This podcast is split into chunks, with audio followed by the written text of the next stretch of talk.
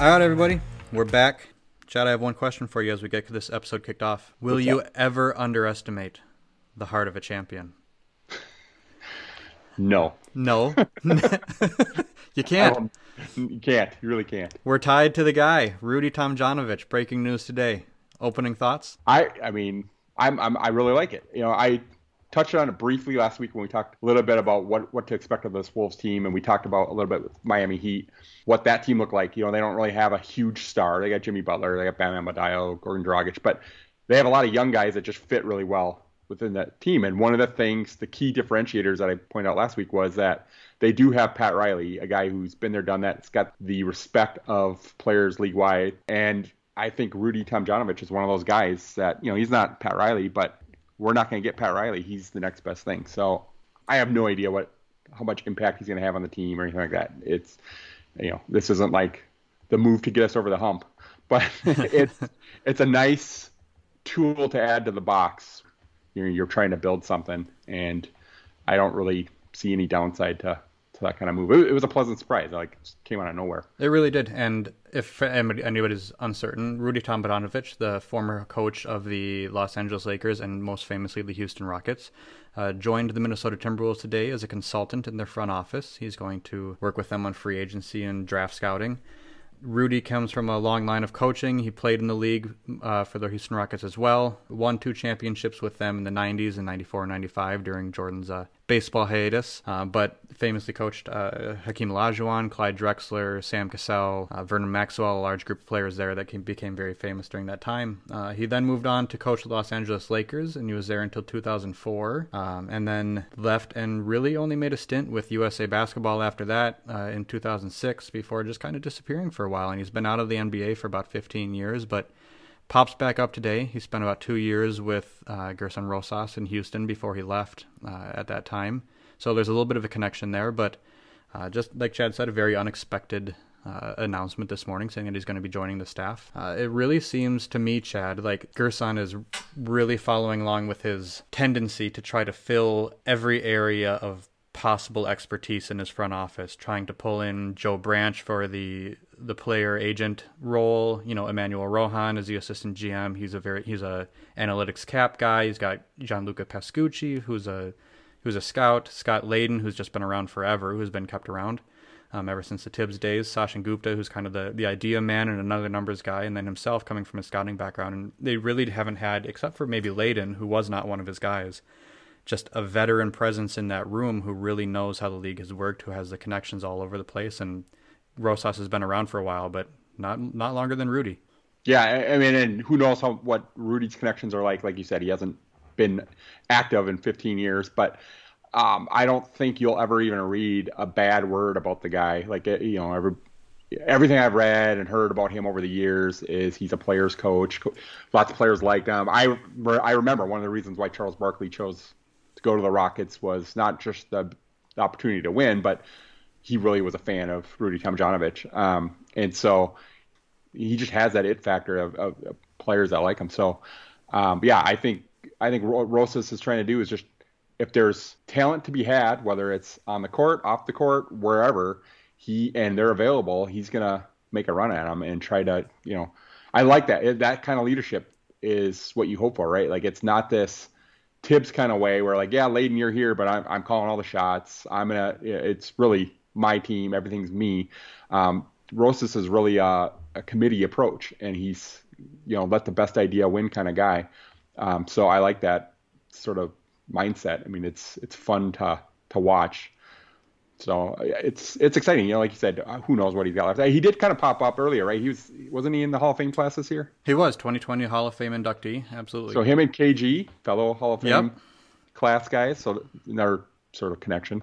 But yeah, I will say, I guess it's just TBD on what kind of impact he has, but it certainly doesn't hurt. We're not going to, it's not like it's a bad move by any stretch. I don't think. And we most likely will never know because it's hard to know the individual impacts of people in a front office. But we did find out today from Ryan Saunders, that he's been around for the pre-draft process this year already, kind of silently behind the scenes. And Ryan has been able to take advantage and pick his brain and stick around there for a little bit of time to just kind of get some coaching chops out of him. So that's pretty exciting too, just having another veteran presence in the room who's really been through the coaching ringer. Yeah, it tells you they clearly felt good about that process this year with the draft, that he fit the culture that they got going there. And, you know, obviously if they're going to offer him this position full time, that things must have went pretty smoothly. I wonder, I don't recall as much, but what kind of relationship Flip and Rudy had. You know, that was Flip's first opponent, first ever playoff opponent. So, you know, there was probably something there where I'm sure Ryan remembers that fondly as a young boy watching his dad's first playoff experience, you know. But yeah, I don't know. It's lots of interesting connections there. There are. We'll see where it goes. And like we said, we'll probably never truly know. But it was exciting news this morning, something that popped up. It seems like the Wolves are in the news every day these days. Yeah, it's rare that the Wolves get a name, that somebody's name that was built elsewhere coming to this franchise. Yeah. You know, it's largely people you haven't heard of. You know, David Kahn sort of had a name, but not necessarily for, you know, those kinds of reasons before he came here. It was at least a front office person people heard of. But, you know, even, you know, Kevin McHale had a name when we hired him, but he wasn't for his ability to run a basketball team. It was for his play on the court. So we, outside of the couple times, like Rick Adelman, when we hired him as coach, and Tom Thibodeau, those are really the only two guys I recall us bringing in that kind of a role that had any sort of reputation in the NBA outside of this franchise. And so it's not often that we're on the beneficiary side of that. No, it really isn't. I mean, I can still remember when Adelman chose to sign with the Wolves, and that was insane. There's no reason why that should have happened, especially with David Kahn still in the front office. And everything I remember from the time was that the Lakers really had their choice between Adelman and Mike Brown, and they went with Mike Brown instead, and he was available for the Timberwolves. And I think we had at that time, and we'll get to this when we cover that era, but wasn't Don Nelson in for an interview too? Oh, probably. Yeah, that makes sense. I feel like people, you were seeing him at, you know, McDonald's or something in town. And I feel like we even talked about it back then, that we would have even been excited about Don Nelson. Oh, yeah. Because another guy with a big name, but another guy that we're like, well, why would he take this job? Is he just taking it as a paycheck and really not going to be fully invested? And Rick Adelman never gave you that sort of vibe. Of course, he had the issues with his wife's health and stuff where his final year was unfortunate in his ability to fully dedicate. But, I mean, that was, you know, a bright spot for the franchise. So, you know, except for JJ Barea. Yeah. His usage of JJ Barea was just a travesty. We agreed. I thought we agreed in this whole creation of this podcast. We wouldn't speak JJ Barea.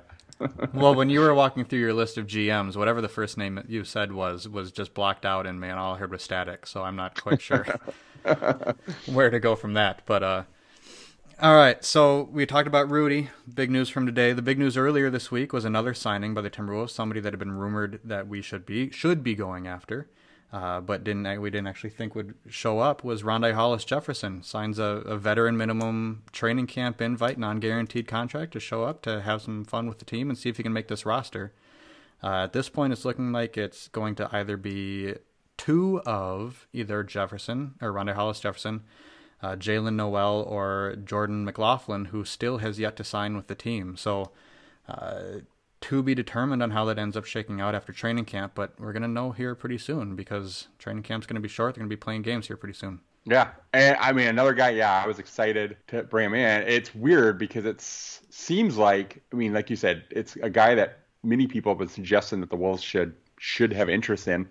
And then they bring him in, and then, you know, I saw some comments from like Ryan Saunders today talking about who might start at the power forward spot and whatnot, and he didn't even mention Rondae Hollis-Jefferson for any of those positions. And I know he's on a non-guaranteed contract, so, you know, more susceptible to being cut, but he fits a need that nobody else on this team really provides. Being out, you know, maybe Davis, but Davis is even older than him. He's only 25 or 26 years old, I believe, still. So he's still relatively young. He's had an interesting career arc, though. I mean, he sort of was, you know, 2 or 3 years ago was kind of his best year, where he seemed like he was going to be one of these guys that's, you know, a high-paid starting player on a team for a long time. And then here he is just kind of scrounging for a job, which I guess with this new era of basketball where everybody has to be a shooter, right? It hurts his game a little bit, but terrific defender, you know, so I hope he makes the team. I mean, I also want McLaughlin to make the team, so I don't know who I want to sacrifice. Who you're kicking to the curb, yeah. But Yeah, it'll be interesting to see if how he does, if he makes the team. Yeah, 4 years in Brooklyn for Hollis-Jefferson, including with D'Lo when he was there. Spent last year in Toronto playing for Nick Nurse and that franchise. So lots of strong relationships, lots of strong experience with good franchises. And like you said, some good defensive chops coming in, being able to provide some versatility in the forward position. So seems like a player that would make a lot of sense on this roster. I'm very surprised they were able to get him to come in on a non-guaranteed contract. I thought he'd definitely have an offer elsewhere, but also, like we said, it'll depend on who they're willing to give up. If they don't think they need a third point guard, maybe he and Noel both make the team. They're both there right now, and McLaughlin isn't. So we'll see where they go from here. They have Noel to me. I mean, I like Noel's game. He seems to me to be the guy that you have the most excess of. Mm-hmm. You know, we got a lot of wings now. I mean, he's sort of a combo guard. Culver can kind of be a combo guard. You already got obviously D'Lo and Ricky. I don't know. I just like McLaughlin's game a lot. So I like his game better than Noel's for what we need on this team. But my opinion doesn't matter. It's really up to Ryan and Garces. So we'll see who they go for. But it just seems like Hollis-Jefferson would fit a bigger need than Noel or even McLaughlin at this point with what the rest of our roster is shaping up to look like. Yep, a battle for that 15th roster spot, which will include, but probably not really include, two other training camp invites, including Aide Murky and Tyler Cook. Just emptying the journal here on these guys. Aide Murky is a Minnesota guy, played at St. Croix Lutheran High School. He's spent the last 4 years at the University of Denver. He's a 6'5 wing. I don't know literally anything else about him. I don't know about you, Chad. You ever heard of him before? I have not. Cool. Other than what I was reading that he was invited to camp for the Wolves now. Exactly. Tyler Cook, another guy. He spent 3 years at the University of Iowa. He's a 6'8", 255-pound forward, listed at both power forward and small forward. He spent time last year in both Cleveland and Denver, getting a little bit of experience with those franchises. But another guy that is just coming in on a training camp invite, probably to round out the roster and give them full teams when they're doing some rotation. So low chances that either of those guys make the team, but you always got to watch out for that because they do still have a two-way contract position open. So one of these guys could earn one of those spots in the G League with the team, or even just with the team on a two-way contract to float up and down, depending on what the G League actually does this year. So keep an eye out for those two guys, see if either of them can earn themselves a position with the team moving forward, which I believe brings us to 18 people in camp right now, not including, once again, McLaughlin. I don't believe he's there. I haven't heard anything from that perspective, but they've been there today. They were kind of there all week, depending on when each individual player showed up. They've been doing different interviews, either Beasley and Wancho earlier in the week talked together. D'Lo had his time. Towns came on yesterday, gave a very emotional and heartfelt interview with the local press here. Announced that he's been dealing with a lot of stuff this off season, and I don't want to get too deep into that because I'm not a psychiatrist. I'm not going to try to predict how it's going to affect his game or where it's going to go from here. But obviously, just a lot of heavy stuff, a lot of non-basketball related things that are going through Karl Anthony Towns' mind right now, that we want to wish him the best and hope that this is a year that can help him move forward in the right direction. Yeah, and hopefully success on the court will help, keep his mind off some of the stuff at home while he's at least playing, just so that he's not, it's gut-wrenching to hear, all the loss he suffered, in recent months. And so you just kind of, I know he specifically said basketball's not really a refuge for him anymore because part of it was tied to playing in front of his mom and other loved ones, and that was what brought him joy, was playing in front of them, not just playing for the sake of playing. And that's tough to hear, but hopefully, the one thing I saw tonight, he posted on his story on Instagram.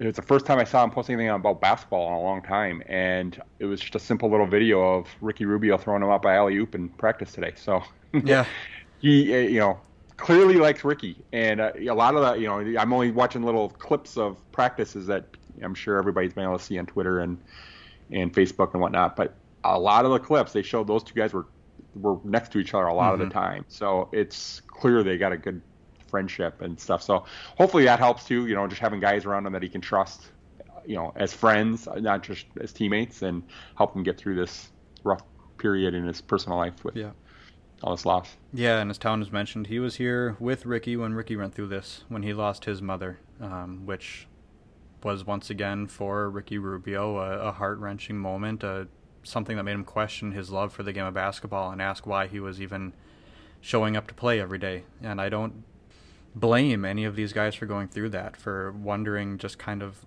what's the point of all of this. And if Towns, especially with what he's seen with this virus and the loss that he suffered because of it, if he had not showed up this year, if he had just opted out of the season, I wouldn't have blamed him one bit. No, yeah, of course not. So the fact that he's even there, the fact that he's showing up to the team and he wants to be here, I mean, whether or not he wants to be there the way that he used to, or if he just feels like this is his best option, I'm, as a Timberwolves fan, I'm happy about that, and I think it's got to mean something. But yeah, part of me kind of hope, you know, like they're used to losing, right? He's had a lot of tough seasons outside of the one Jimmy Butler season, which they made to the playoffs, but was tough for other reasons. He didn't necessarily get along the greatest with Jimmy. It wasn't necessarily a fun season, even though they were successful. You hope, like, you know, part of it in my head, the way I look at it, it's like, okay, he's dealing with all this stuff at home. Then he's got to come play basketball on a team that's, you know, he's probably projecting that they're going to have a lot of rough nights still. As they kind of figure this out, they got a lot of young guys still, a lot of new guys. So even if they all turn out to be good, there's going to be this learning curve. Hopefully, success comes sooner than he expects, and it will sort of bring back that joy. And because he's one of those guys, he's got the big smile. He always seems to have fun when he's out there playing. So you don't want to see anybody lose that, you know, love of the game. That's part of what makes you big fans. I mean, it's why guys like Brett Favre was so popular in football, you know, because that joy just came out with everything they did. And Towns has got a similar demeanor like that when he's on the court. So I guess we'll see, you know, D'Lo, you know, during his media interviews, he was talking about watching tape on Towns this whole off season and just saying, you know, the guy's even a bigger monster than I thought, just watching, you know, really deep diving on his gameplay. And he goes, I just can't wait to get on the court with him.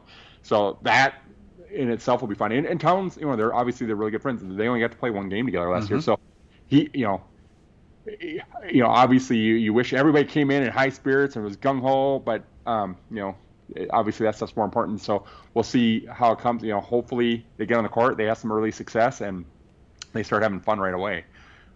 And guys like Ricky Rubio will make it more fun to play too. I mean, that style of basketball is an enjoyable one to play and watch. Yeah. I mean, 31 years of being a Timberwolves fan has turned me into a skeptic, which how could it not?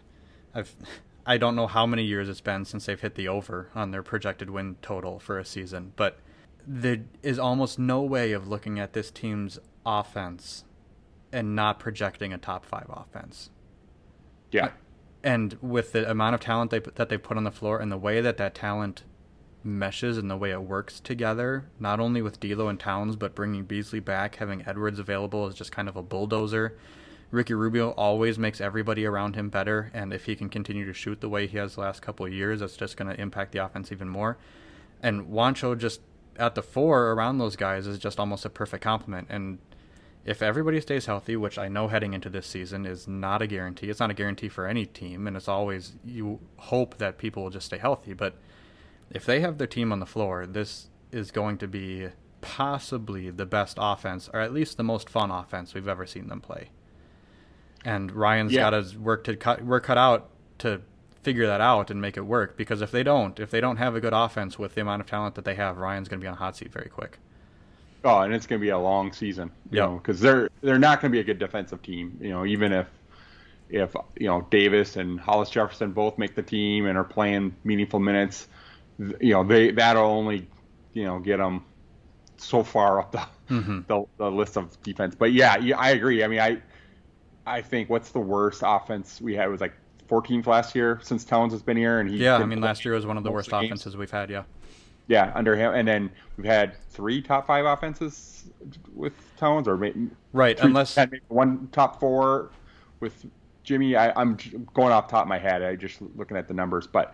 I don't have him in front of me, but he's always been, Towns, meaning, has always put this team in a top 10 offensive position with far less efficient players. And even Wiggins and Levine, who are very talented, weren't nearly as efficient as some of the guys we have now, like in shooting. Beasley's a much better shooter than either of them, for example. D'Lo's a much better shooter than either of them.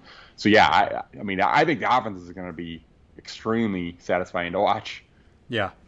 All right, we'll take a quick break. When we come back, we're going to walk through the Timberwolves' efforts to bring a franchise to Minnesota back in the 80s and even before that.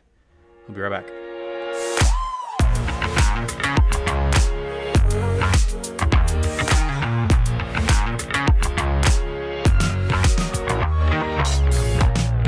All right, we're back.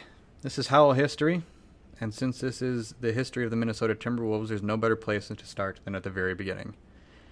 We're going to bring it back all the way to 1926, when both Marvin Wolfenson and Harvey Ratner were born in North Minneapolis, about a block away from each other. They played together on the high school basketball team for the Minneapolis North Polars. Wolfenson was the team captain, highly respected, highly featured in the local newspaper as a star player in the area. Ratner, not so much. Didn't even dress for most of the games, but Wolfenson even went on and won the Mercury Award in 1944, which was given to the outstanding senior male Jewish scholar athlete in the Minneapolis area. So lots of accolades going his way, Chad. So very interesting that these guys were that close, even though they weren't close at all in high school. But kind of cool to look back and, you know, see that they grew up together, grew up in the same area, and then we got to sort of live the dream of actually owning a professional sports franchise at some point. And for these guys, like, they got to, you know, they got to know each other, played on a basketball team together, and then here we are, you know, several years later, they actually buy a team. So that's kind of cool that they've known each other that long. Yeah, these guys, you know, they eventually started business together. But after high school, 1944, they graduate. They both join the war, as many young men of that time did. Wolfenson was stationed in the Philippines, and Ratner was just stayed in the U.S.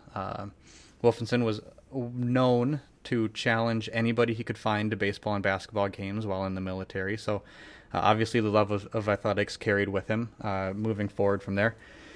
They both came back from the war not long after joining, since it didn't last for terribly long after they joined, but they started a business venture a little bit later, where they bought and sold used cars out of their parents' homes. So they were able to buy and sell about 7 or 8 cars together, and in a year's time profit about $300, $400 a piece, and eventually decided to go into real estate together, and they each put down $500 to start their business. Pretty crazy how it sounds like such a small amount, but I'm sure in 1945, you know, early 50s, late 40s, that was probably still a pretty substantial amount of money.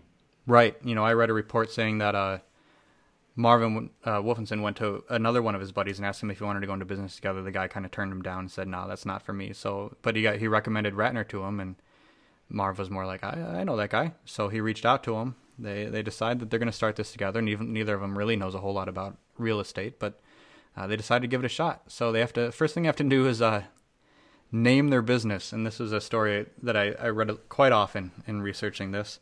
So Marv said, "I always kid him. I say we named it Marvin Realty. And the first letter M was for me, and the last 2 letters IN for me. Harvin is HIRV, so we gave him the middle 3 letters in Marvin, ARV.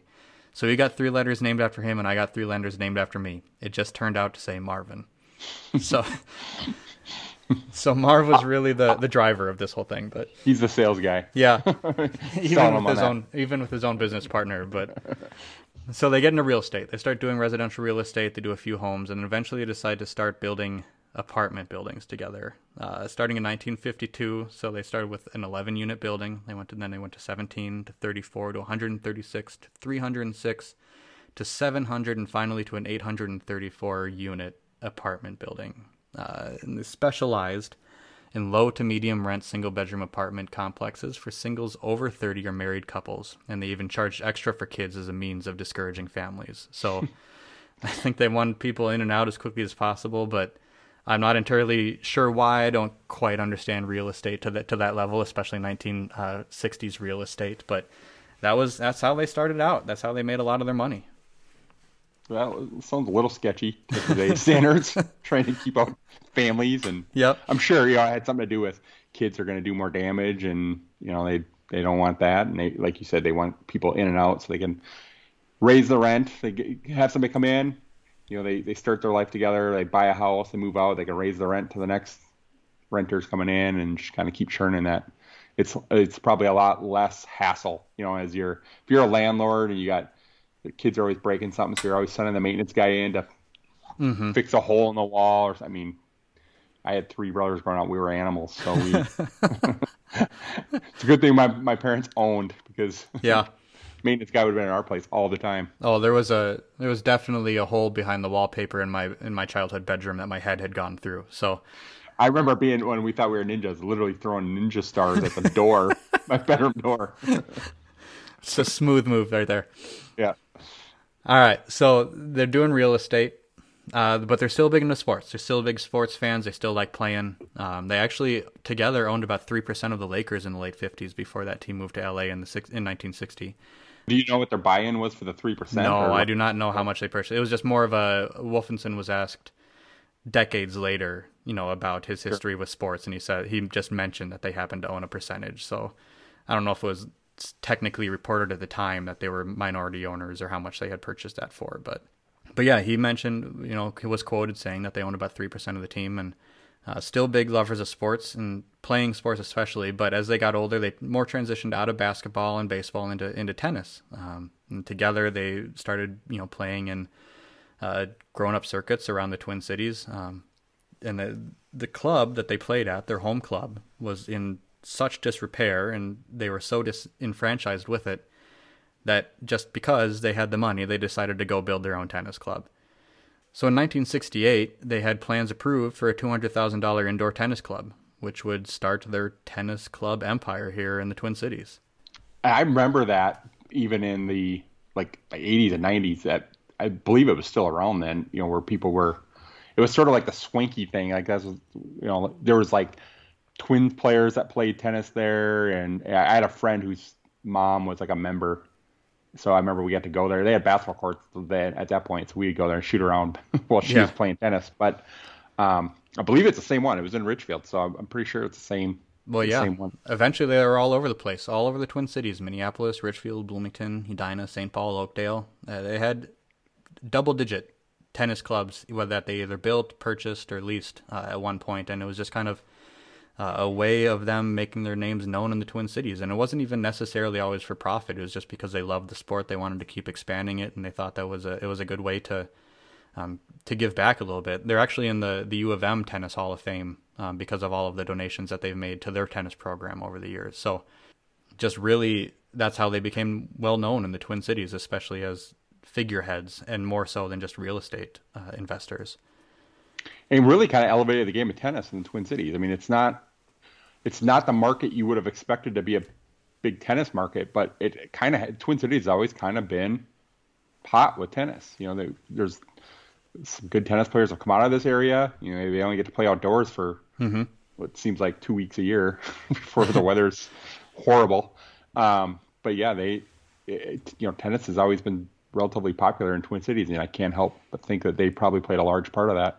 Yeah, so over the next couple decades, they go through this process of building all of these indoor tennis clubs, and they amass more wealth through the real estate, and that's when they start to strike up a little bit of an interest in sports franchise ownership. And it actually didn't start in basketball. It started with the Minnesota Twins. In 1984, Calvin Griffith was looking to sell the team, and Harv and Marv got together and they made an offer for 52% of the team. They offered $25 million to buy just over half of the Minnesota Twins to be the majority owners. But Griffith had made a promise to Carl Pohlad saying that if the team ever came for sale, that he'd give him the first chance to make an offer. So even though their offers were fairly similar, the team ended up going to Carl Pohlad for between $30 and $32 million. It would have been interesting because obviously Pohlad has a pretty sketchy history with as a Twins owner. So it would have been interesting if Harv and Marv would have been the Twins owners and what that would have looked like. I mean, obviously while Pohlad wasn't exactly endearing himself to fans because he didn't put a lot of money into the club, they did win 2 world titles with him. You know, what would have that looked like under Harv and Marv? Would they have, you know, sold out quicker, or would they have actually built a championship team? You know, that like Pohlad did. Yeah, and that could have gone in a completely different direction. I mean, not only for the Twins, but also for the future of NBA basketball in the Twin Cities, because in 1982, which had been the previous expansion, the Dallas Mavericks came into play, and Minnesota had been mentioned multiple times as a possible expansion site at that time as well. And the Gunds, George and Gordon Gund, who were also the owners of the Minnesota North Stars, were mentioned often as the most likely candidates to pay for an expansion team here in Minnesota. But they at the time said that $12 million was too steep. So they eventually purchased the Cleveland Cavaliers instead, which I can't imagine they got for $12 million, but... They come into the story prominently as the expansion thoughts go through the Harv and Marv's minds later. And you see how small of a world this sports ownership is, because these names pop up with in every sport. You know, like the Guns. You know, when like Gund Arena. You know, I mean, they've been around forever. You know, I had no idea until we started researching this that they owned the North Stars. You know, and who live. I only ever associated the Guns with the Cavaliers. So it's. Obviously, the network of people who can afford a professional sports franchise, even when they were only $20 million, yeah, was still a pretty small network. It absolutely was. So after their interest in the Minnesota Twins, they were mentioned as a possible group that might be interested in bringing a basketball team to Minnesota, as there had been a task force created by Minnesota Governor Rudy Perpich that had appointed George Mikan as the head to try to figure out how they were going to get NBA basketball back here in Minnesota. I remember I was probably fifth grade, something like that. I remember my dad talking about it, like that we might get a basketball team. Mm-hmm. But to that point, we had no basketball team, so I wasn't really a huge basketball fan. Really until the year before the Timberwolves existed was when I really started watching. So it was a couple of years before I became a basketball fan. I was neck deep in baseball at that point in my life, but I do kind of remember the news stories that Minnesota was anxious to get a team. I had no idea who Harv and Marv were as a fourth or fifth grader. No, none of us as kids did. But it's funny. I found this quote. Wolfenson was talking about why people want to get into the NBA and why teams are currently available, and he was saying that owners are selling now because they bought in for $3 million, and now it's just good business sense to get out because of this skyrocketing prices of these franchises. And to think about what that would mean in today's dollars and just how much it has changed since then, with teams being sold for $1.5–2 billion, was just shocking to me. It is, but the mentality is exactly the same. I mean, we've seen owners saying the exact same quote about why they're getting in, why teams are selling for $1 billion, $1.5 billion today. And they say the same thing. It's because it's good business. And these teams are still going up in value. Here we are. Yep. Every decade you hear the same quote, and then the next decade the team's worth 50% more than it was the previous decade. It's just insane.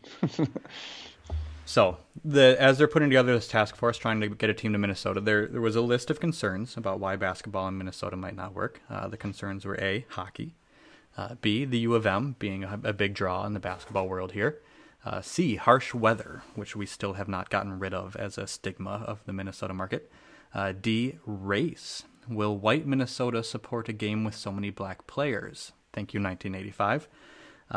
E, the need to attract about 13,000 per game to be profitable, which I'm not sure we even do now with the lack of success the team has had after 3 decades. And F, the impression that the region has twice rejected pro basketball, not only with the Lakers, but also with a couple off-brand teams like the Muskies throughout the decades. So... there were reasons why people were skeptical about the Twin Cities working out as a market for the NBA, but lo and behold, the savior David Stern steps in. June 22nd, 1985, Stern's quoted as saying, "Minneapolis has terrific potential. I consider it to be a city that has the size and demographics to support a team. It has a good TV market and good buildings, and Mr. Wolfenson seems to be a very successful businessman." Yeah, and then those list of reasons of why it wouldn't work. The most Minnesota reason of all is the U of M. That popped up all the time. I remember after the North Stars were gone and they were trying to get a hockey team back here, the U was trying to make us think about that. But the Gopher hockey team is going to lose support. And it's so annoying.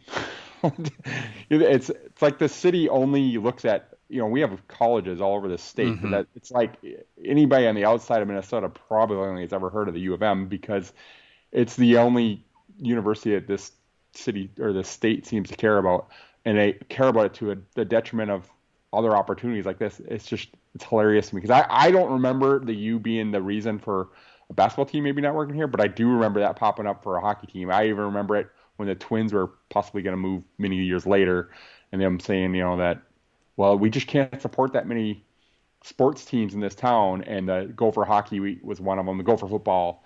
But Gopher football's never been a super huge deal since like 50s and 60s. I mean, it's been decades since they've been a huge draw, but it's, you know, it's just the most Minnesota thing ever to include them, to try to protect them for some some reason. So yeah, so at that same time in 85, Stern mentioned a few areas that might be interested or might be possible expansion locations, including Miami, Charlotte, Santa Ana, California, and Toronto, which I found slightly interesting that Santa Ana apparently didn't go anywhere, but Toronto was on the back burner as early as the mid-'80s. So the fact that they came back in the mid-'90s and got an expansion team was interesting. Stern said that the expansion process was possible as early as the 87-88 season, and possibly even as early as 86-87, but the number one blocker at the time was that he wanted all 23 of the current teams to be profitable, and the number of profitable teams over the past 3 years prior to that had been 6, 8, and 11 respectively, and they expected 13 to 15 profitable teams in the 85-86 season. Smart business. I mean, that makes sense. Yeah. No, it's probably why Stern's going to go down as one of the best commissioners of a sports of any sport ever. I mean, he routinely made smart decisions, and that, like, why add teams when you have half your league not being profitable? Well, especially when 18 out of the 23 current owners needed a vote to approve expansion, they couldn't bring it to a vote until they had found a way to make all those teams profitable in and of themselves. So Stern said if the NBA continues on its current course and keeps momentum, it's only a matter of time before they expand. We have to worry about the existing league and be the kind of place cities want to join.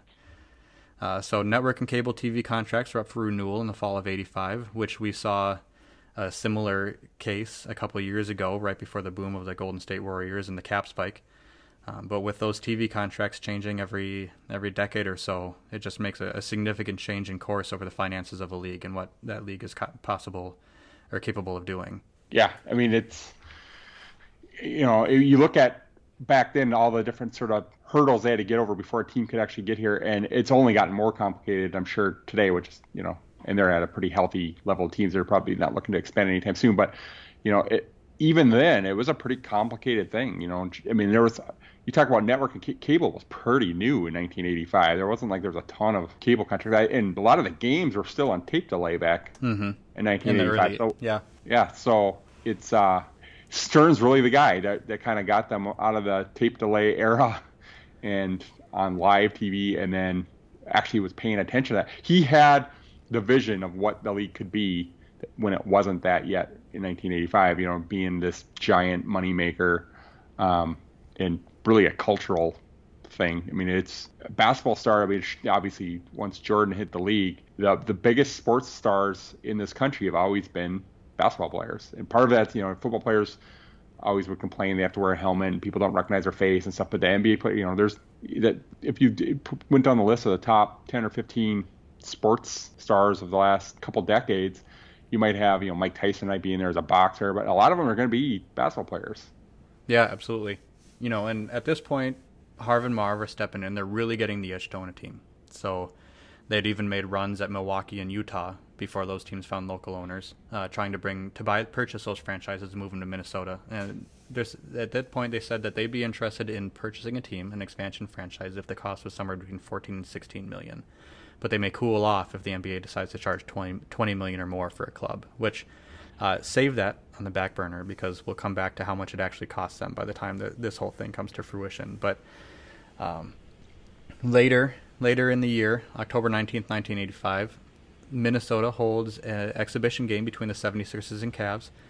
My boy, World Be Free, ends up being the top scorer of that game. I knew that guy when I worked with the 76ers. He was the best-dressed man in every single room he ever stepped into. So I have a picture of myself and World on my last day with the team when I wore a white sport coat and a bowler's cap and just kind of tried to step up my game a little bit. But World was a great guy.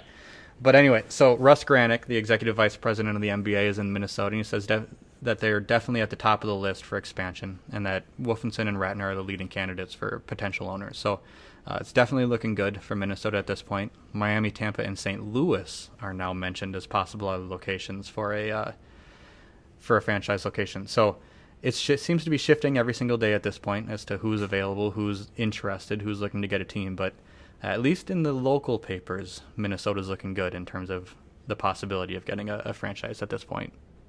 And it does. I mean, I find it weird whenever people talk about Minneapolis not being a big enough market to support teams. We're still a top 15 market in this country.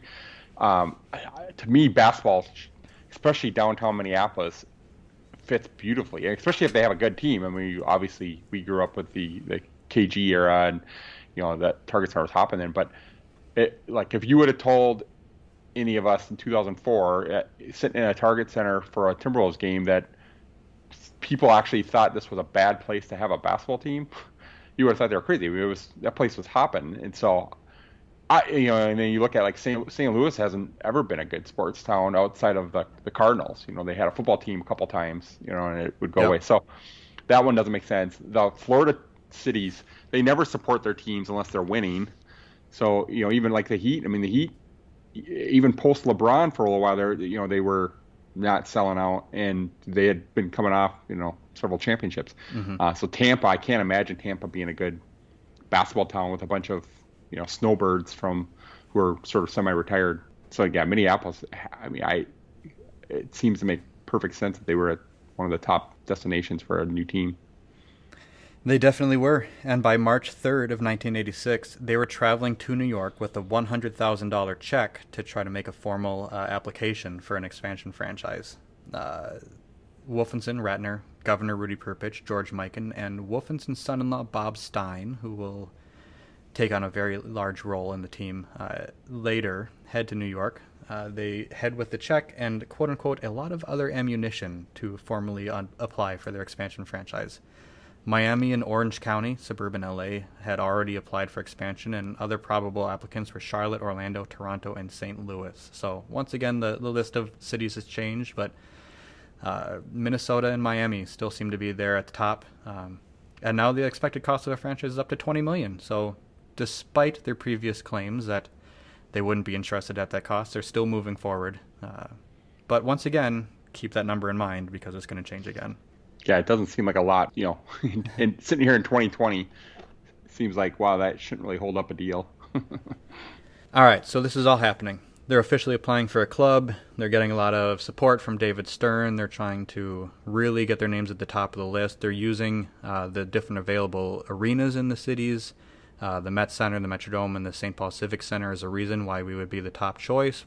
We would be able to host a team as quickly as possible. Other cities would have to build a new arena. But at the same time, there are rumors, according to Sid Hartman, that the NBA might come to Minnesota sooner than an expansion franchise, since both the Utah Jazz and San Antonio Spurs may be available for the right price, and that neither team has been drawing well. And then within 3 more months, by June 25th, Wolfenson comes into the paper, does an interview, and says that they almost bought the Jazz. They were literally in the signing room with the Jazz ownership before they had a last-minute change of heart. How different would that have been, huh? Yeah. Because I remember, I feel like it happened one more time, or not to Minneapolis, obviously, but that the Jazz were close to being sold to another city several years later. But just you look back at how good that franchise was not that long after this period for, a decade plus with Stockton and Malone. And, obviously, who knows if they would have came to Minneapolis, if that team looked anything like it did. But, it would have been, all sorts of questions. Would they have kept the name? The Jazz doesn't really seem to fit Minnesota, but it definitely doesn't fit Utah. No. So, you have that. You don't have the whole expansion with, new coaches and new people who have never run a team before. So you would actually have some sort of a structure already in place if you would have bought a team that was already in existence. Yeah, it was funny because I found one of Dan Barrero's first articles in the Star Tribune after he came up here from Dallas, and he argued that expansion was absolutely the right way to go because what was the potential of the Utah Jazz and how good could they really be when if you get an expansion team, you're guaranteed some of the top picks and you could get a guy like Kendall Gill to turn your franchise around. Everybody loves those picks until they actually see what they look like. Right, until they turn into Christian Laettner. Or Kendall Gill. I mean, I like Kendall Gill. I was a Kendall Gill fan, but he's not a face of the franchise kind of guy. He's really not. So yeah, so Wolfenson said that the deal was so close that attorneys for both sides were in the process of drawing the purchase papers, but instead Larry Miller, who was a co-owner and had already been in the group agreeing to sell to Harv and Marv, decided at the last minute to purchase the other half of the franchise. And he had only gotten the first half of the franchise 15 months earlier, when Harv and Marv were interested the first time, to save the team from going to Miami. So this guy really steps in to keep this team in Utah. And just earlier this year, eventually, the franchise ended up moving out of his family. So big moves there by Larry Miller to keep a franchise in his state.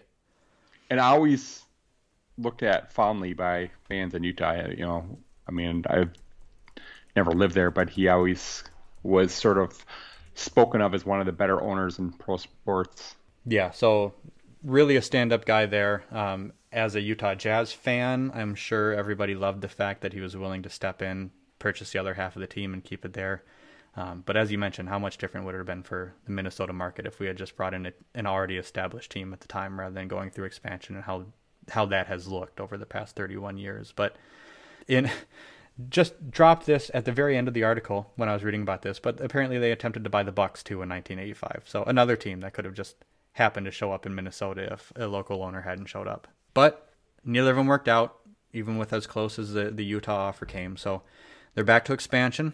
At this point, they're being told that they need to have an arena agreement in place in order to really be taken seriously. So Bob Stein, once again, is stepping in. He's trying to be the one to secure a stadium decision. So he's looking at, once again, the Metrodome, the Met Center, and the Civic Center. And at this point, Jerry Bell, who runs the Metrodome, is quoted as saying, "It would be impossible to have an NBA schedule there due to conflicts with other sports and events." Anybody that's been following for a certain amount of time knows that that eventually proved to not be true, but whether that was a negotiating tactic or what, that was their stance at the time. But it did not take long for them to turn around and actually sign a 3-year agreement with the Metrodome to play there. They figured out a way to get things in and out. There was a large turnover time in how long it would take to set up the arena and tear it down after different events, and that was kind of a concern from the league. But that's where they decided on, much to the chagrin of, once again, Gordon and George Gund. You know, and just on the side, back to the possibility of Utah being the team that came here, I just wanted to look up to see what was on that roster. Mm-hmm. You would have had a 1-year player of John Stockton and a rookie Karl Malone on that team coming to Minnesota, as well as Thurl Bailey, who ended up playing some time in Minnesota. Mark Eaton was still there. They had some players on that team that would have looked a lot different. But sorry, yeah, going back to the stadium, I know that the Metrodome just seems like such a comical place for a basketball team to play, because it's such a giant building.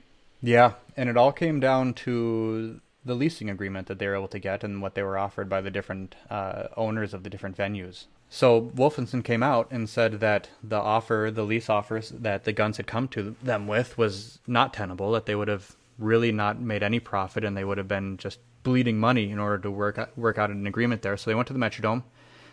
It was going to be a great agreement for those 3 years, but even the Metrodome was untenable after those 3 years were up, because the Metrodome required anybody but the Twins and Vikings to pay 9% of gate receipts and a 10% stadium tax after 3 years. So that really would have sucked all their profits.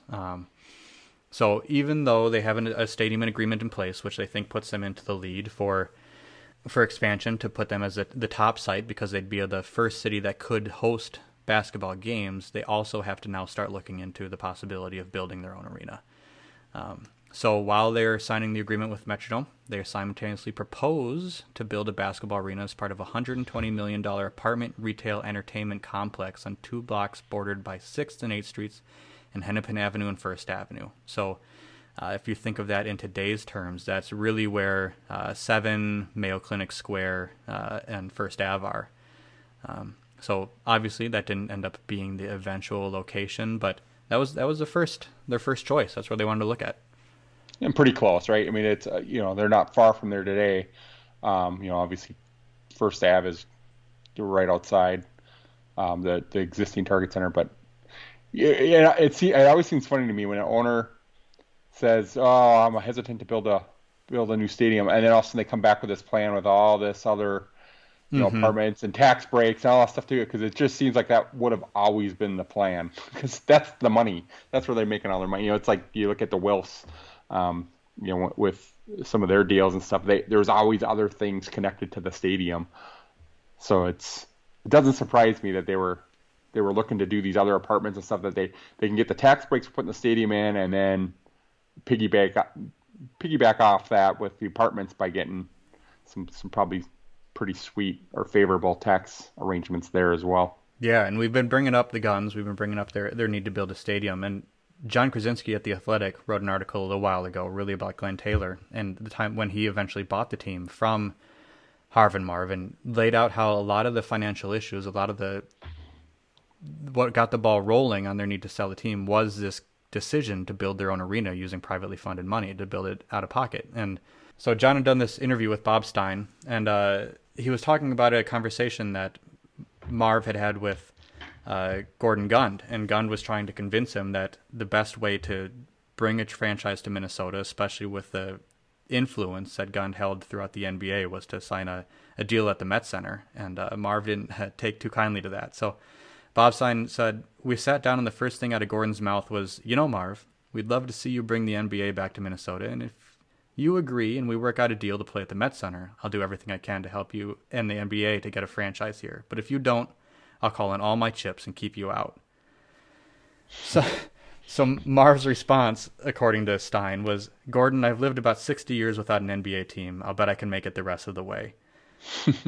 So then Stein says, and I'll never forget this, we're walking out of the parking lot, and Marv looks at me and says, "Screw him. We'll build our own arena. It's nothing more than a warehouse with seats in it." So essentially, I don't know how it all played out. There were rumors at the time that the Guns were going to try to play some of their leverage to get a lease at the Met Center. They were brought up definitely once every few months by Sid as a contributing factor to either the possibility or the detriment of getting a franchise here. But according to Bob Stein and Marvin Wolfenson, that was a big player at the time to figuring out exactly where they were going to play and whether or not they get a team. Yeah, it's the poker game between the two of them was pretty humorous. Yeah, for some Minnesota guys trying to figure this whole thing out, it was definitely a lot of politics being played. And Wolfenson is even quoted saying, "I don't do politics, I make business decisions, and we'll see where the chips land for me." But so we're moving into September of 1986 here. They're still making a play to try to be respected as a franchise, respected as a city that wants to bring a team in place. At the behest of David Stern, once again, they opened ticket sales for a potential franchise because Miami's already started. They've sold 7,000 season tickets already. So Minnesota's going to try to make a name for themselves. They're going to try to catch up. They set the initial deposit at $50 as opposed to $95 in Miami and $100 for ticket sales in Orlando. And single game tickets at the time were expected to run from $2.50 all the way up to $25 for courtside seats. That's insane. Yeah. I, as a season ticket holder, that's insane. As somebody who has a lifelong dream of sitting courtside at one NBA game, I just can't even imagine what it would have been like to just drop $25 and get to do that at every single game. Well, my first Timberwolves game was sitting courtside. My first several Timberwolves games, because my dad had season tickets or a package of tickets every year for his business, and so we would sit down there, and which is part of the reason why I think I'm such a giant fan of basketball, because that experience versus my first experience going to a Twins game and going to the upper deck and looking down at this giant field, and you can barely see any, you can't even see their faces and recognize who they are. But yeah, sitting courtside, and we were sitting next to people like Kirby Puckett and Chuck Knobloch and people like that, and you're just like in awe. And they'll, how normal people even then could afford season tickets. Not, and we were normal, but my dad got them through his business. So it was like not, it wasn't like we just, the whole family went. He had two seats and he had to pick his favorite kid that week to take to the game. But to get them for $2.50. And that wasn't that much earlier than when I went, but I think I still have my first tickets, and I should dig them on up for a future episode. But I think my first tickets courtside, the price on them was like $65. Yeah. And that had to be like 94, 93, somewhere in that area. So I don't remember exactly. That might have been the $65 tickets might have been a couple years after my first time going, but it was around that range. It definitely wasn't $2.50 to $25. Yeah. So then within 3 weeks, ticket sales surpassed 3,500 deposits. They say less than 25% of those came from corporate buyers, and they're going to really start leaning heavily on the corporations in the coming weeks. But representatives from each of the 6 sites looking for expansion, which now include Minnesota, Miami, Orlando, Toronto, Anaheim, and Charlotte, are heading to Phoenix to make their final sales pitch at the annual NBA owners meeting. So at this point, Wolfenson, Ratner, and Stein feel very confident that they're the only logical expansion choice for the 87-88 season since they have an arena ready. I mean, and of that list, just about all of them, I mean, Anaheim is the only one that didn't get a team at some point, right? Minnesota, Miami, Orlando, and Toronto, and Charlotte all ended up with teams eventually. They did. Yeah, they were definitely, they all had good plays. They all had good bids. Toronto had to wait a little bit longer than the rest, but not tremendously longer, as it turned out. No, and Charlotte lost theirs and then had to get it back. Right. So they go in. They all make their bids. Shortly after, once again, our favorite couple of gents, Gordon and George Gund, come out and say that they will vote against expansion, as only 6 votes are needed to stop teams from entering the league. It's kind of a big deal when a team comes out and says that they're not going to be supportive of it. They say that it's strictly based on finances and about business, saying that there's no reason to have new teams yet. As we talked about earlier, you want all your teams being profitable, but there are so many rumors at this point, especially with the Minnesota franchise looking to play in the Metrodome, that there was some bad blood there that you just scratch your head and you wonder. Mm-hmm. Yeah, totally. That I'm sure it did. You know, it had to have played into it. So even Sid came out and wrote that. There's no doubt that the move to the Metrodome upset the Guns. Yeah, I don't doubt that at all. So the Guns, along with what turns out to be all of St. Paul, are opposed to adding another indoor arena to the Twin Cities area, which all of those concerns ended up proving valid, since the Met Center and the Civic Center both kind of went defunct shortly after the Target Center was opened. But at the time, they just seemed like grudge holders. So I'm going to go with that, because I like the Target Center better than either of those other 2 locations. But for everybody that was concerned that the Target Center would take business and profitability away from those other locations, they were correct. I mean, and back then, you didn't see a lot of investment back into these, you know, stadiums, you know, or arenas. They just sort of sat there getting wear and tear and getting smellier and dirtier and more decrepit every season. So it wasn't like today where there's a little bit more of an investment. It's like the Target Center now. I mean, they're changing over the seats every couple of years now. I mean, the first probably 20 years of that building's existence, they had the same seats. Now it's like every handful of years they have new seats. They have new, you know, sections around the concourse, you know. So I just think that era, people had a different mindset for what an arena, sporting arena, should look like and how much you should really put into it. And had maybe that changed a little bit, there was more of a mindset around, well, okay, if we don't need a new stadium, what would it take to make the Met Center competitive? Right. That may have worked, but there wasn't the appetite to invest in it any more than there was to build a new stadium. Right. And I don't know what changes after October 3rd, but by October 21st, expansion is approved 23-0 by the league owners, of at least one team and as many as 3, sometime between the 88 and 90 seasons. This decision really only affects the Twin Cities, because they were hoping to have a team by 1987. That's why they had really gone in strong with the fact that they had an arena ready. but they decide not to expand at the moment. There's a labor negotiation coming up between the league and the players, and they don't want to expand before that's complete. So they decide instead that a five-man committee is going to tour the applicant cities and make a recommendation later. So at this point, it's looking okay. The expansion is coming. Minnesota still believes that they've got a strong bid, but it's not quite as strong as it was before. So now they got to do a little bit more selling, a little bit more wheeling and dealing to try to really solidify their bid. Yeah, and I would guess that 23-0 vote had to do with Stern. I bet you Stern went and talked to each of the owners that had reservations. He probably laid out his vision for how he saw things playing, and he probably told them, "Look, it's time to get on board. You know, we're going to expand. We need to get, you know, more teams so that we can get a wider audience, so that more people care about your team when they come into town." So that would be my guess. Is the big thing that kind of put some these people at ease was Stern's vision for how to grow this thing. Yeah. So at this point, the Wolves, well, not even the Wolves, oddly enough, the Minnesota franchise needs to pick a name. So they start a contest in the local paper. They send out the ability for people to submit bids. They're going to receive nominations. They're going to take a look and come up with the two best and send those out to the city councils of each city in Minnesota and request votes that way. So the winner, whoever suggests at least the first person to suggest the winning name, will receive a pair of tickets to Seattle for the 1987 NBA All-Star Game, valued at $3,500, and second and third place will each get two season tickets in the $25 and $20 sections, respectively. So I'm assuming that was only season tickets for that first inaugural season and not lifetime season tickets, but I would rather kind of have season tickets for a season than a trip to see one basketball game in Seattle if it was just me. Right. And, oddly enough, I remember this being in the newspaper, and I remember seeing the list of names and one as a kid going, what is a Timberwolf? Right. Like, yeah, I didn't know. Like, I obviously knew what Wolves were, but I didn't know the difference between, I didn't know what a Timberwolf was. And then I personally was pulling for the Polars or the Mosquitoes.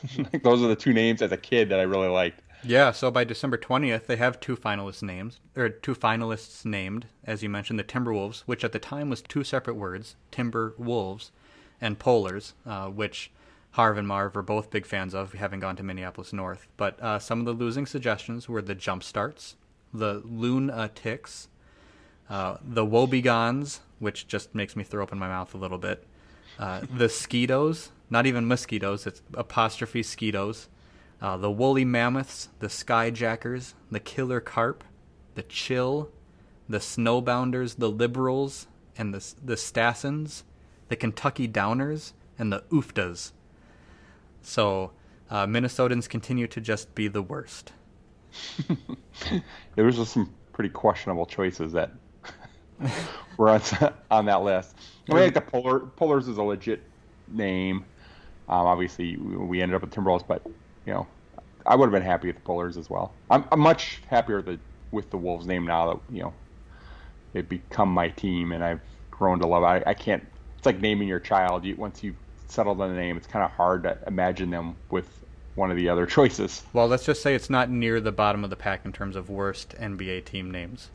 That's true. I guess I would either vote for Pelicans or Wizards, and I'm not sure which one is more ridiculous. Yeah, I think Wizards are the bottom of the barrel for me, but Pelicans are they're a strong consideration. Yeah, I'm not even a big fan of the Magic. I think that's that was a marketing ploy. Yeah. Oh, yeah. Disney. Yep. So they introduced this contest in November, and by January they have a team name chosen. They're now the Timberwolves. The other three locations that had been put in as finalists, Miami, Orlando, and Charlotte, also have team names chosen. Obviously, the Miami Heat and the Orlando Magic, as we mentioned, and the Charlotte Spirit were actually their original name that had been selected. I don't know when that changed. I haven't gotten that far in my historical research yet, but I never even heard that. That's interesting. I never heard of that name. What's funny is, you finding that they preferred Polars because they went to Minneapolis North.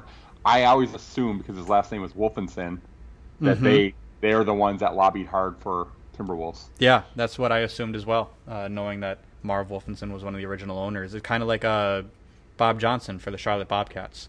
Right, right. Just kind of a similar naming structure there. But it turned out it was just a random submission by a local fan, and it ended up winning due to the vote of the city councils. So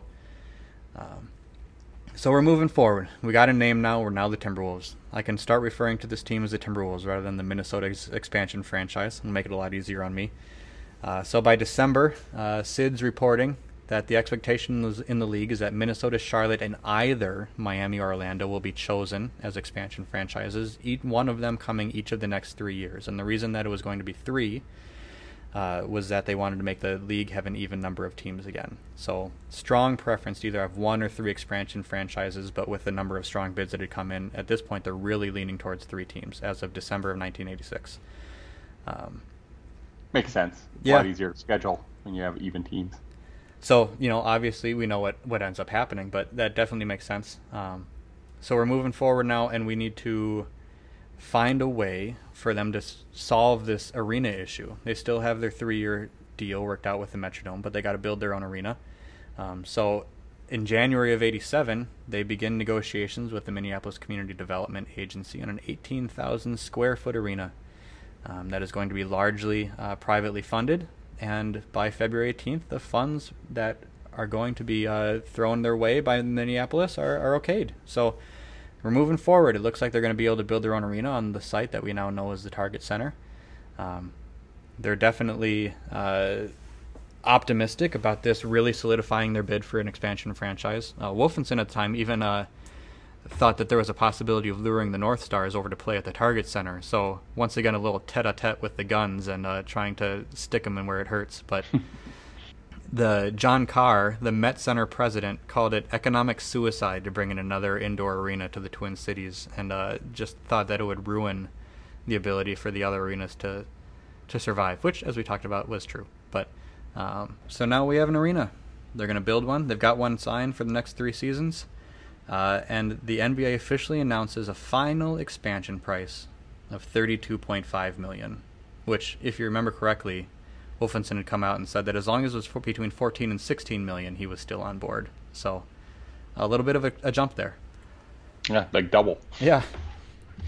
So, but apparently they're so far down the road here that they're still in a panel on April 2nd, 1987. Officially recommends Minnesota as an expansion team for the 1989 season. And this was largely due to a contingency that they could play in the Metrodome for no more than 1 year. They saw the Metrodome as an unviable location long term, and they said as long as you get that building started, they get that arena started, and get in there by 1989, you're good to go.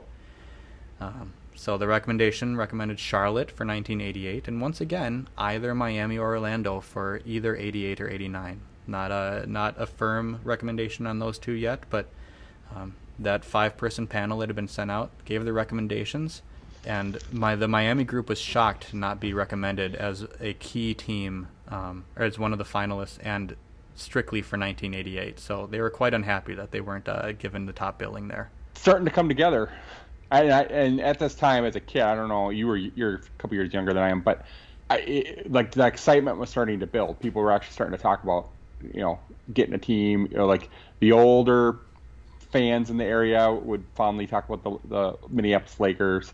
But for us kids, we didn't know what professional basketball looked like, you know, so we were, as sports fans, extremely excited.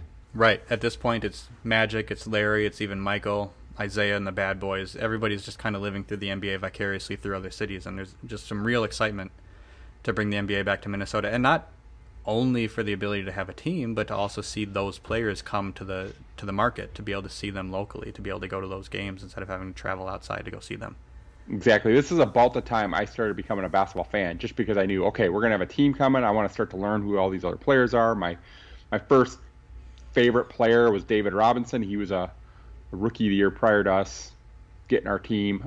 So I started following him even, you know, when he was at the Navy, and started watching some college basketball and all that. So it was definitely when things were starting to pick up for me as a young basketball fan.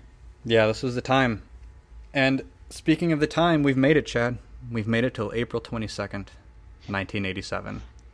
The NBA has officially approved and announced that 4 new teams will join the league. And what is a shift from the recommendation? Miami and Charlotte will join in 1988, Minnesota and Orlando in 1989. David Stern said the Board of Governors was in the terrific position of not being able to say no. Geographically, this is a terrific filling out for the NBA. Florida is our fastest growing state. North Carolina is experiencing wonderful growth. And with the franchise no longer in Kansas City, we could use a little more Midwest representation. So I'm so glad we got to be the Midwest representation. Yeah, I guess I forgot about the Bucks already. Yeah, the Bucks, Chicago, Detroit, whatever. They don't count. But so the weird thing about all this, and what I found very interesting, is that with each passing year, the NBA divisions have to shift now as new teams are introduced. So which is always like annoying for where the Wolves ended up division-wise. Absolutely. I mean, it's been the worst ever since they joined. But in 1988, the Charlotte Spirit, once again, were going to be in the Atlantic and Miami in the Midwest, with Sacramento moving permanently to the Pacific. I don't know how that made any sense to anybody, but that's what they had to do for a year. So in 1989, Miami will switch to the Atlantic and Charlotte to the Midwest, and Orlando beginning in the Central. So minds are blowing up all over the place as people are reading this in the newspaper. And then finally in 1990, Charlotte will move to the Central and Orlando to the Midwest. And Minnesota will just be in the Midwest the whole time.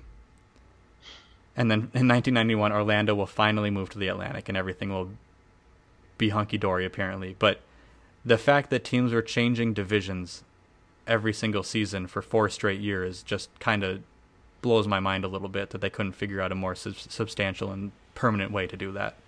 Yeah, it's probably why we never got another realignment, because they probably took so much flack for how they handled that situation. That's why even when it made more sense to pair the Wolves with Chicago and Detroit and Milwaukee and, you know, teams in their geographic region so we don't have to stay up till 10 o'clock just to see tip-off, I'm sure that's probably partly why they didn't want to realign, because they just were like, you know, we've been down that road and nobody's happy. And it's like, well, of course, you boggle it so bad. Like, it just, you know, I'm sure they didn't want to disrupt, you know, natural rivalries that had already formed, but they were sort of not looking down the road. It didn't appear. Yeah. And just one last time, just for good measure, as one last jab, Sid throws in, apparently Gund, who operates Met Center and owns the Cleveland Cavaliers and the North Stars, tried without success to get fellow owners to force the Timberwolves to play at the Met Center. So just a little bit more fun with the Gunds as we try to get a team here in Minnesota. But of course, we take them at their word. It had nothing to do with it. That's not why they were going to vote against it. No, not at all. It was all a business decision. They wanted to make sure that the Cavaliers were looked after. So, well, we made it. We have an expansion team. We're going to have a franchise in Minnesota called the Timberwolves. Now we got to put together a staff, Chad. Yeah, and where do you start with that? You know, you're in a market that has not had professional basketball for 30 years, and, you know, so you have not a deep well of people to go to, you know, unless you take somebody from another market. But you know, Minnesotans don't like doing that. And they sure don't. So I bet you we'll find a couple familiar names to the good old Minnesota basketball fans. Next time on Howl History.